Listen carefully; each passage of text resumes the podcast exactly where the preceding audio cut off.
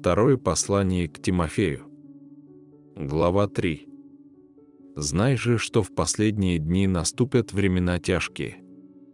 Ибо люди будут самолюбивы, сребролюбивы, горды, надменны, злоречивы, родителям непокорны, неблагодарны, нечестивы, недружелюбны, непримирительны, клеветники, невоздержны, жестоки, нелюбящие добра, предатели, наглы, напыщенны, более сластолюбивы, нежели боголюбивы, имеющие вид благочестия, силы же его отрекшиеся. Таковых удаляйся. К сим принадлежат те, которые вкрадываются в дома и обольщают женщин, утопающих во грехах, вводимых различными похотями, всегда учащихся и никогда не могущих дойти до познания истины. Как и они и Амври противились Моисею, так и сии противятся истине, люди, развращенные умом, невежды в вере.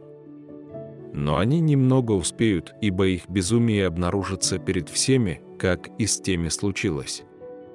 А ты последовал мне в учении, житии, расположении, вере, великодушии, любви, терпении, в гонениях, страданиях, постигших меня в Антиохии, Иконии, Листрах, каковые гонения я перенес, и от всех избавил меня Господь. Да и все, желающие жить благочестиво во Христе Иисусе, будут гонимы. Злые же люди и обманщики будут преуспевать во зле, вводя в заблуждение и заблуждаясь. А ты пребывай в том, чему научен и что тебе верено, зная, кем ты научен.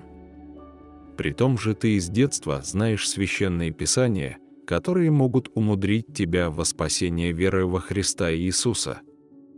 Все Писания богодухновенно и полезно для научения, для обличения, для исправления, для наставления в праведности. Да будет совершен Божий человек, ко всякому доброму делу приготовлен.